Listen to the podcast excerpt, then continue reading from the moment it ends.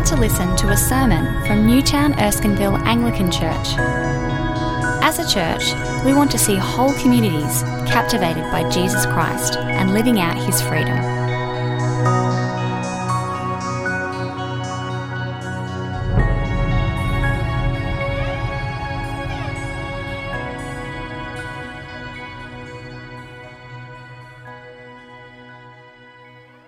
Here is my servant, whom I uphold, my chosen one, in whom I delight. I will put my spirit on him, and he will bring justice to the nations. He will not shout or cry out, or raise his voice in the streets. A bruised reed he will not break, and a smouldering wick he will not snuff out. In faithfulness he will bring forth justice. He will not falter or be discouraged till he establish justice on earth. In his teaching, the islands will put their hope. This is what God the Lord says, the creator of the heavens, who stretches them out, who spreads out the earth with all that springs from it, who gives breath to its people and life to those who walk on it. I, the Lord, have called you into righteousness. I will take hold of your hand.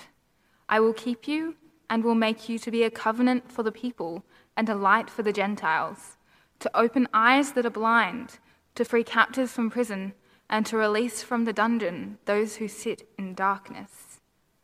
I am the Lord, that is my name.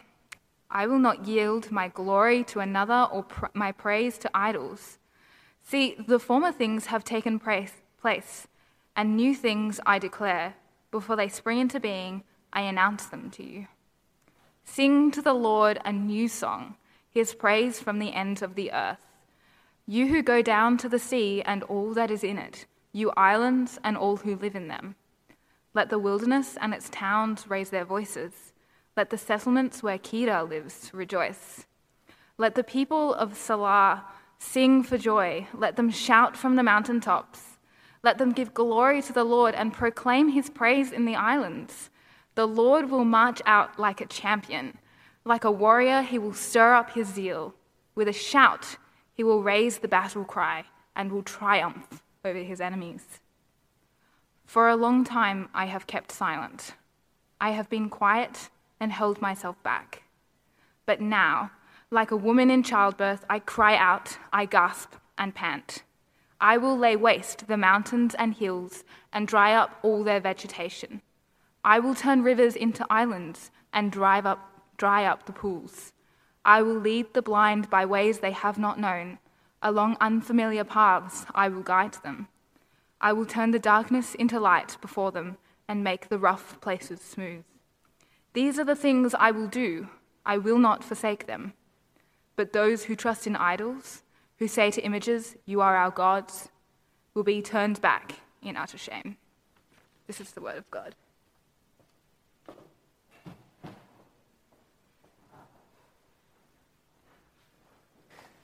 Good evening. Uh, my name's Mike, one of the pastors here. If you're new in the building or online, it's great to be with you tonight. I see a few faces that have come back from borders and whatnot. It's good to be here together.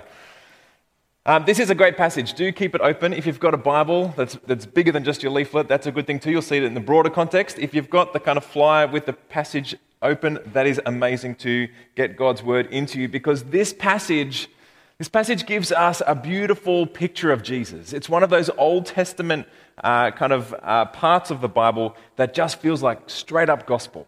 Uh, and in that picture of Jesus that this passage gives us, we also get a beautiful picture of how God sees us. But we'll have to come back to that at the end. Now, the opening verse from this passage uh, draws us straight into this beautiful picture when God says, Here is my servant, whom I uphold my chosen one, in whom I delight.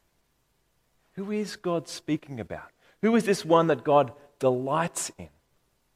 It kind of makes me think a bit about, you know, primary school merit award ceremony. Um, I take, yeah, I've got very visual memories. When the teacher's kind of saying, now, this one has been very good this week and I'm very happy with them. And everyone's think, thinking, is that me? Am I going to get it? Uh, Israel would have wanted God to be speaking about them. Does God delight in me? Uh, we might be thinking, does God delight in me? Now, it's true that Israel is described as God's chosen servant. We read that just in the last chapter. But it's complicated because them and us are fully aware of the predicament we sit in and reasons why God might not delight in us. As Isaiah portrays the grand story of Israel, as much as they are God's chosen people, uh, his servants, they will end up in exile because they have resisted God's call to come back into mercy. And they'll be carted off into, um, uh, into Persia. And it's just not as simple for God to delight in them because they haven't listened to Him. Now, Isaiah gives us a full sort of redemption story that we'll come back to. But this question of who is this servant that God delights in is a question that really drives this passage forward. Uh, it, it, makes us kind of search out for this, this perfect Israel, this beautiful servant. Who is this one? Now, we begin with simply the sheer scope, the, the magnitude, the glorious mission of the servant. And you might have noticed a, a few words repeating uh, in that opening part of Isaiah 42. Uh, as we look from verse sort of 2 onwards, uh, this, as we look at the one who God has put his spirit upon, we see three times his mission is about bringing about justice. Mishpat in the Hebrew. We read, He will bring justice to the nations. In faithfulness, He will bring forth justice. He will not be discouraged until He establishes justice. And we're not just talking about sort of a law and order version of justice. Uh, the, the Hebrew kind of version of justice is, is extensive and beautiful, and Isaiah captures much of that. Uh, because justice is littered throughout this book. It's nothing short of God's plan for all nations to find peace, especially brought about through being in relationship with the Creator God who brings life. God will take up the cause of the oppressed. Injustices will not be overlooked, but instead corrected. It's a picture of peace. And if we skipped all the way to the end of Isaiah, we see the end goal. Uh, my, my son often reads books starting at the end, and it's a real killer for his friends, constantly spoiling things. But if we, if we do we split to the end of Isaiah, we, we do get this picture of this incredible peace brought about by this servant. So much so that we see the ox and the lamb sitting together. The, the, the lion and the ox, or the lamb and the wolf, sorry, and the lion and the ox. These animals that have animosity towards each other have found shalom, peace. This servant brings about the most glorious and extraordinary justice that we all long for and all in various ways are searching for and trying to enact. But this servant goes beyond our failings to achieve it. Verse 7 this servant's going to open the eyes that are blind. I can't do that. This servant is going to free captives from prison to release from the dungeon those who sit in darkness. And he's not some kind of rebel doing some kind of jailbreak, uh, releasing random prisoners. This is a picture of, of Israel who, who are stuck in captivity and are going to be released from that, redeemed. And yes, Cyrus, the Persian king, who will kind of you know, uh, authorized that, is kind of a version of God's servant in a way, but even he pales into insignificance compared to the kind of cosmic justice, reconciliation, new life that this servant is going to bring about. It is a beautiful picture. And it's ultimately a picture of the spirit empowered servant, Messiah, Son of God, Jesus, who will bring justice to the nations. The scope of this is just breathtaking. But here's the thing I've already said we're all pursuing this vision in some kind of way. It's just, it's so hard to seek justice. It's so hard to achieve this kind of vision. Now, because we might not be able to search on Google for much longer, I asked Facebook, what is the first thing to come to mind when you think of justice? Now, we've got all the memes that came up Metallica, the album, and Justice for All. Uh, Andrew was quoting Handel's Messiah. I tend to go towards Metallica. Um, it's a great album if you're old like me. Um, but then the DC fans got out and think, when I, when I hear justice, I think Justice League and kind of, you know, the way these guys fight for justice. But then the Marvel guys got annoyed and I think Avengers. But we got past all the meme stuff, and, and of the 75 comments, there were some really beautiful answers. Um, and, and it's put in kind of our modern terms. So when people think justice, they think fairness. They think the pursuit of kind of, uh, of a fair go for everyone. And, and it kind of captures that idea of, of lifting up the oppressed uh, in just the same way that the word equity, which is so much more powerful and comprehensive than equality. Uh, and that little meme there you might have seen a few times compares kind of equality where everyone gets the same thing versus equity where, where you're able to care and, and creatively reach individuals to lift them all above that fence line, whether they're in a wheelchair, whether they're tall or short. It's a beautiful picture of seeking justice, of uh, seeking the needs of individuals and lifting all. It's beautiful. But even then, as we search through the comments, we quickly get past the kind of the beautiful vision of justice and we're just painfully aware of, of the cost of pursuing justice. A number of my friends are, are lawyers and working in the courts, and, and they, were, they were grieved, to be honest, when they think about justice, they were grieved about the cost required to seek justice. So if you've got to take someone to the courts to pursue and overturn an injustice, you've got to pay dearly for that. That's sad that we have to do that. Uh, people think of, of power the power required to fight the cause of injustice. And, and then, then when you think power, you think of all the corruption. And just these last 12 months, we've seen this kind of power, corruption, fighting for justice play out in all kinds of horrendous ways in politics, in leadership, and in the church. I think of celebrity pastors. I think of megachurch pastors. I think of the esteemed Ravi Zacharias destroying their pursuit of the servant's mission by trading it for a selfish and so often sexual perversion of this vision. I don't have words to, to, to, sort of speak to what's going on and what's being uncovered for Ravi. It is just appalling.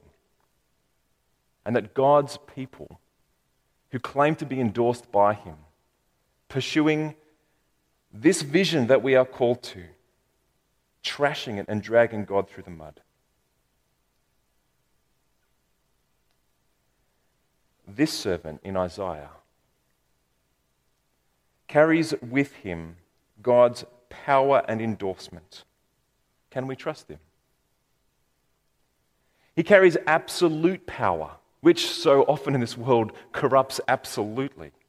When we look at verse 5, we see what's behind this servant, what's resourcing him. This is what God the Lord says the creator of the heavens, who stretches them out, who spreads out the earth with all that springs from it, who gives breath to its people and life to those who walk in it. That kind of power. That's what's behind this servant. That creator, life giving God, calls this servant in righteousness and resources him with his spirit.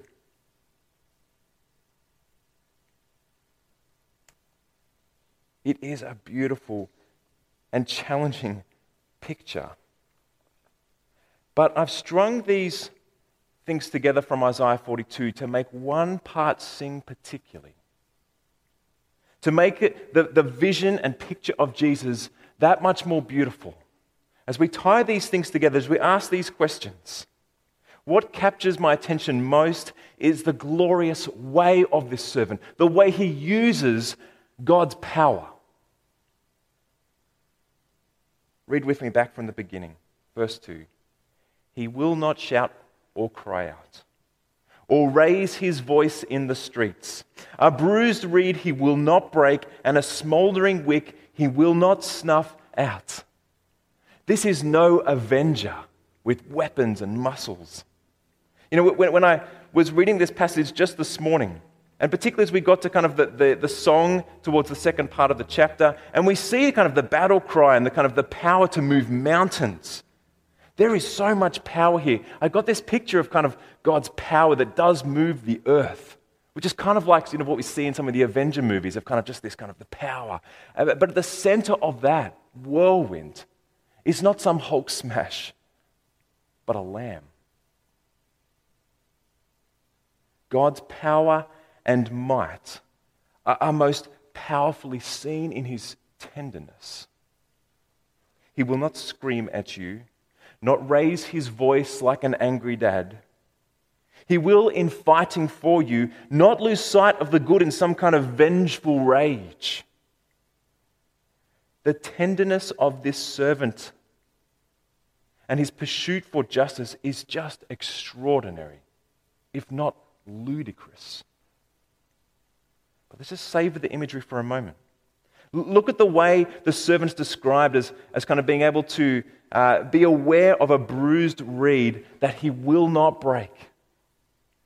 We've all kind of uh, walked along the shore of some lake or whatnot amongst the grasses and, and reeds. And we're, kind of, we're so kind of wrapped up in kind of that moment that we don't care or even notice if there's a, a bruised or broken reed ahead. And there's certainly a wake of bruised and broken reeds behind us as we run through it. This is a picture of one who is able to identify the reed in the masses. And he will not break it. A smoldering wick, you know, just, just at that moment where it's, it's kind of giving up its last potential to reignite in a, and sort of in a puff of smoke when it's so much easier just to blow it out and start again. This servant will take the time and the care to fan that little flicker back into a flame. Israel is that smoldering wick. We are that bruised reed.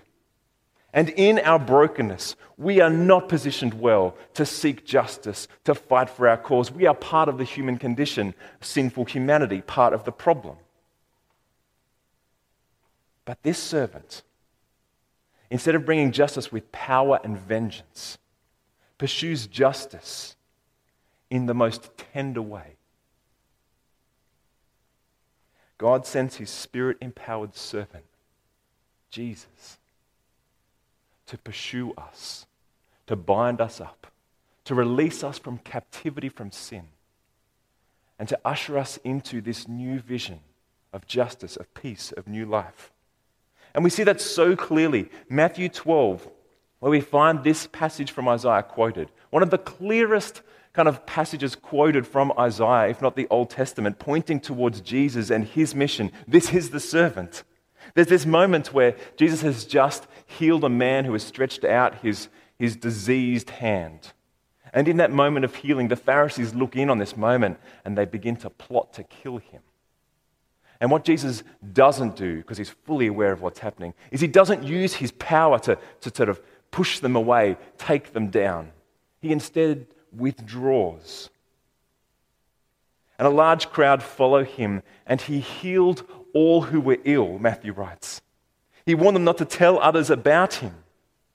This was to fulfill what was spoken through the prophet Isaiah, Matthew records. Here is my servant whom I have chosen, the one who I love, in whom I delight. I will put my spirit on him, and he will proclaim justice to the nations. He will not quarrel or cry out. No one will hear his voice in the streets. A bruised reed he will not break, and a smoldering wick he will not snuff out, till he has brought justice through to victory. In his name, the nations will put their hope.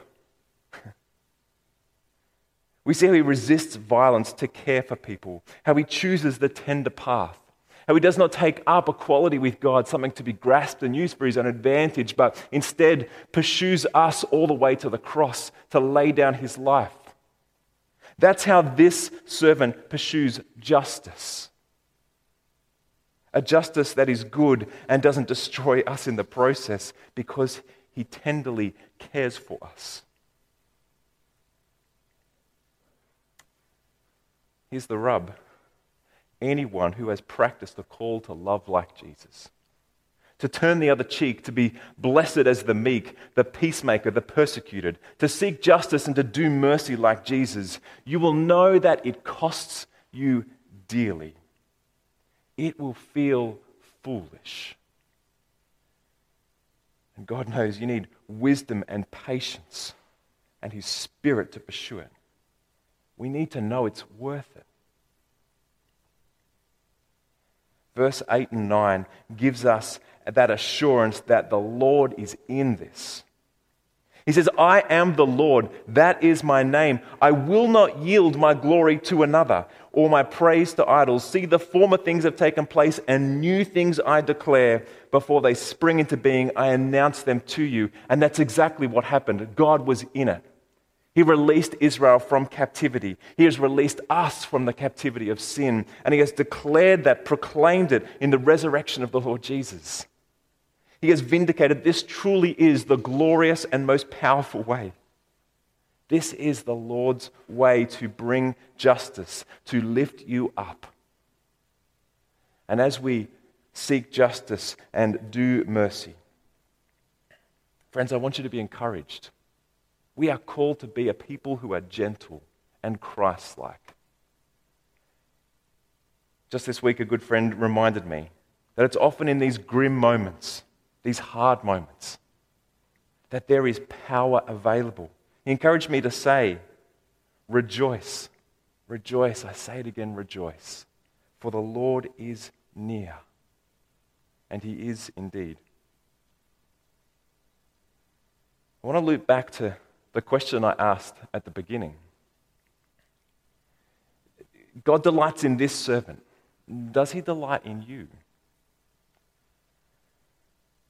But let me go straight to the words of Jesus as he is carrying out this, this mission of the servant, as he is embodying everything that Isaiah has pointed to, he speaks to his disciples just before he takes up his cross for them and for us, and he says, I no longer call you servants, because servants don't know the master's will, but instead I call you friends. Jesus has brought us into the, to the innermost of inner circles he is the one that calls us friends. Because in Christ, we are made brothers and sisters of Christ. We are raised up as co heirs with Him. We are children of God. And just in that kind of sad and sorry moment when you're kind of practicing your I'm a hopeless son kind of speech, that's when God cuts you off and embraces you as He did the prodigal son and reminds you of the dignity and the worth He has given you in Jesus as a child of the living God.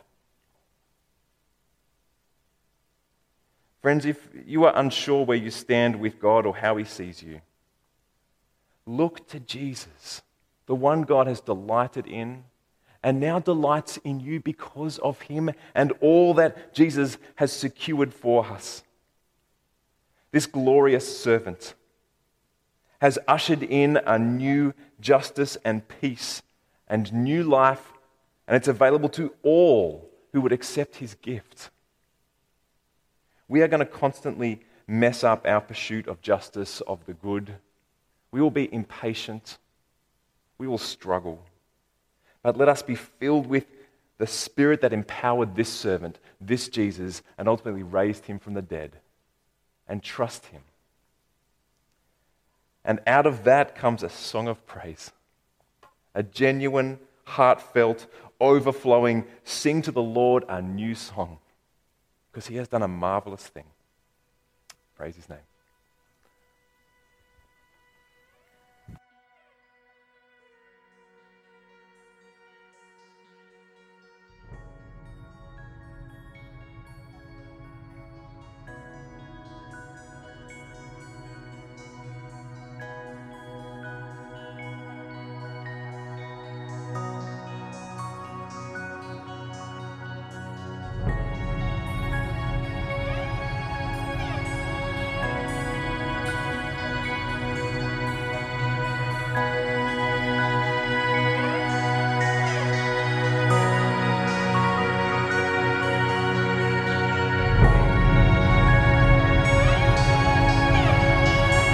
Thanks for listening to the Newtown Erskineville Anglican Church podcast. For more audio content and information about our church, please visit neac.com.au.